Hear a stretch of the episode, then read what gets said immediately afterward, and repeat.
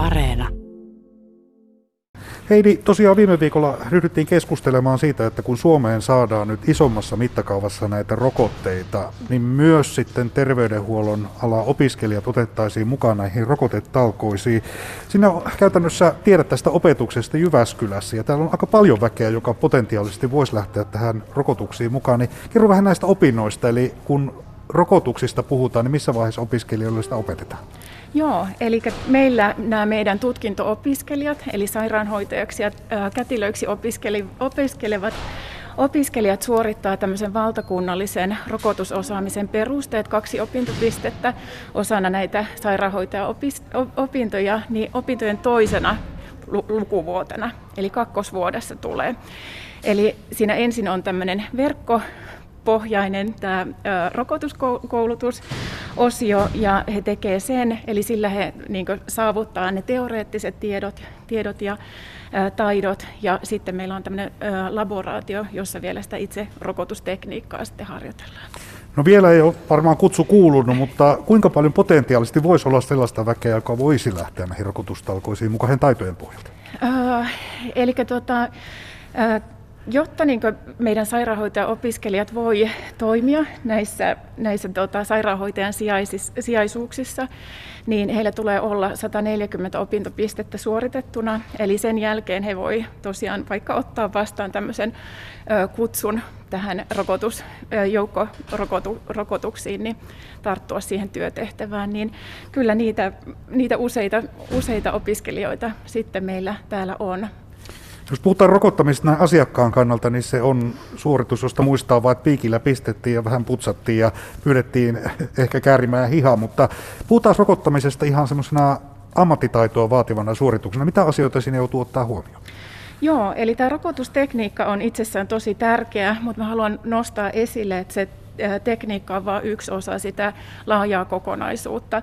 Eli mä mieluummin puhuisin tästä rokotusosaamisesta. Eli se rokotusosaaminen tarkoittaa kaikkia niitä tietoja ja taitoja, joiden avulla se rokottaja pystyy toteuttamaan rokotuksia asianmukaisesti ja turvallisesti.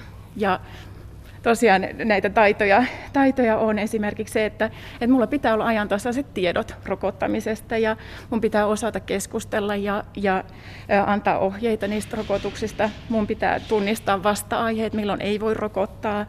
Mun pitää olla perehtynyt niihin rokotteisiin, Eli vaikka näihin tämmöisiin turvallisuusasioihin, reak- mahdollisiin reaktioihin ja, ja miten niitä käsitellään, miten niitä säilytetään. Ja tietenkin se aseptiikka ja tekniikka on sitten tärkeänä osana myöskin. Eli tässä mielessä, jos ajatellaan valtiovaltaa ja terveydenhuoltoviranomaisia, niin alun alkaenkin on ajateltu Suomessa, että jos tämmöinen iso pandemia tulee, niin käytännössä nimenomaan ala opiskelijat tietyn, tietyt opinnot suoritettua, niin he ovat vasta tämmöinen reservi, jota voidaan käyttää. No he ovat, niin kuin, joo, että heitä voidaan niin kuin, käy, käyttää rokottajina. Eli äh, tosiaan opiskelija voi toimia tilapäisesti niin kuin sen laillistetun ammattihenkilön tehtävissä, johon hän opiskelee sen jälkeen, kun tämä äh, kaksi kolmannesta niistä opinnoista on suoritettu, eli se 140 opintopistettä sitten sairaanhoitajilla. Ja, ja tota, tosiaan, vaikka hän olisi suorittanut nämä rokotusosaamisen perusteet, niin tietenkin pitää olla perehtynyt tähän koronavirukseen ja, ja näihin koronavirusrokotteisiin. Ja koronavirukseen tietysti liittyy erityisen paljon näitä turvallisuusasioita, niin kuin kaikki tietävät vaarallisuusasteeltaan. Tämä korona on ollut ihan toista luokkaa, mikä näkyy muun muassa näissä turvallisuusjärjestelyissä. Heidin kanssa seisotaan vähintään kolmen metrin etäisyydellä kuulijoille kerrattakoon ja maskit on naamalla. Heidi, jos puhutaan tästä turvallisuudesta, lienee kuitenkin hyvin poikkeuksellista se, että näin laajoja turvallisuusasioita sekä rokotettujen että rokotettavien osalta joudutaan ottaa huomioon. Joo, tosiaan niin nostit tärkeänä asiana sen osaamisen, että on valmiudet näitä rokotuksia turvallisesti antaa, mutta toki nämä rokotus, rokotukset tulee järjestää myös turvallisesti. Eli me mennään paikalle vain oireettomina, noudatetaan ää, turvavälejä ja käytetään maskia ja huolehditaan hyvästä käsihygieniasta, yskemishygieniasta ja ne toimii ajanvarauksella, eli sinne tullaan vaan silloin kun aika on ja, ja ne on hyvin organisoitu ja järjestetty, eli turvallisuustekijät on otettu huomioon.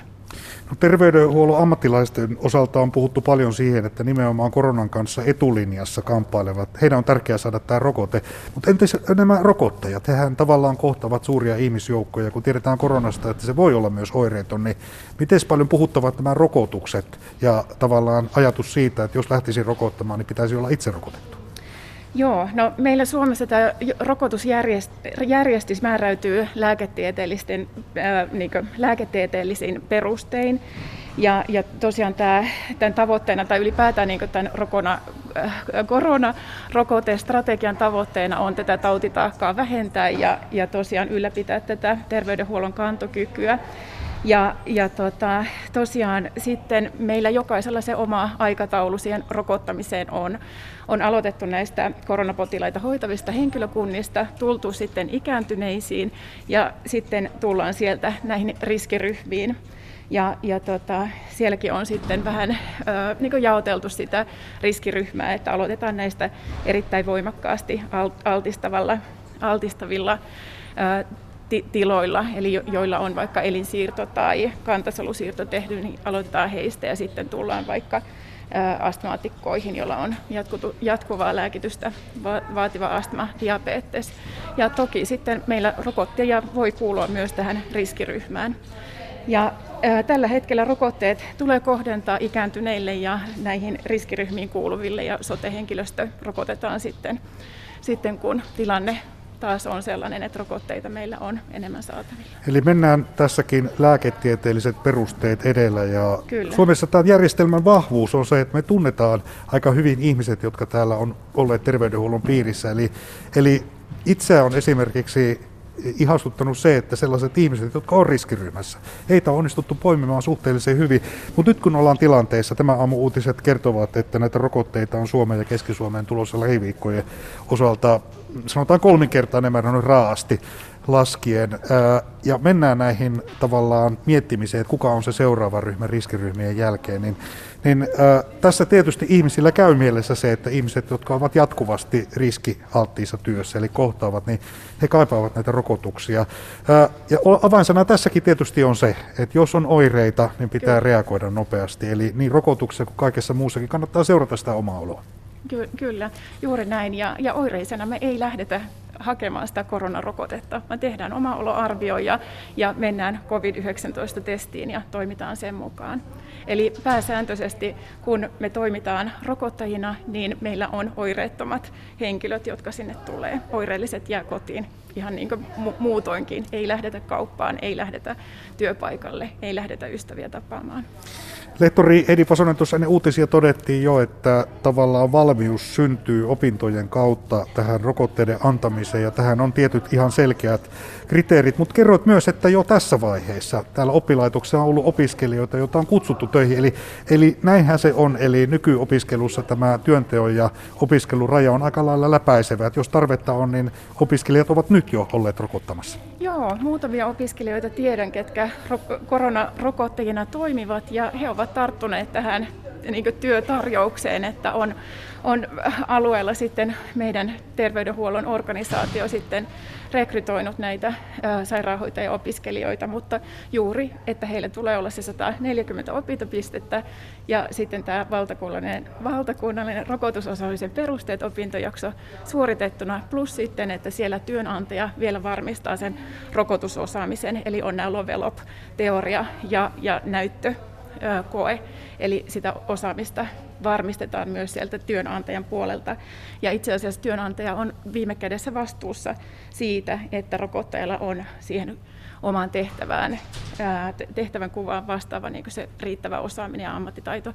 Mutta haluan tuoda myös sen oman vastuun tässä. Eli tietenkin työntekijällä, työntekijänä mulla on velvollisuus pitää niitä omia taitoja, tietoja ajan tasalla ja kehittää itseäni. Ja tässä vaiheessa, kun on saatu rokotukset käyntiin, niin se kaikkein myönteisin uutinen on se, että kaikki lääketieteelliset selvitykset kertovat, että nämä rokotteet purevat, eli tämä korona, joka on ollut kaikkien meidän niin sanotusti harmina ja vitsauksena yli vuoden nyt, niin alkaa pikkuhiljaa häipyä. Kiitoksia haastattelusta Heidi Pasonen ja oikein hyvää työpäivän jatkoa. Joo, kiitos teille.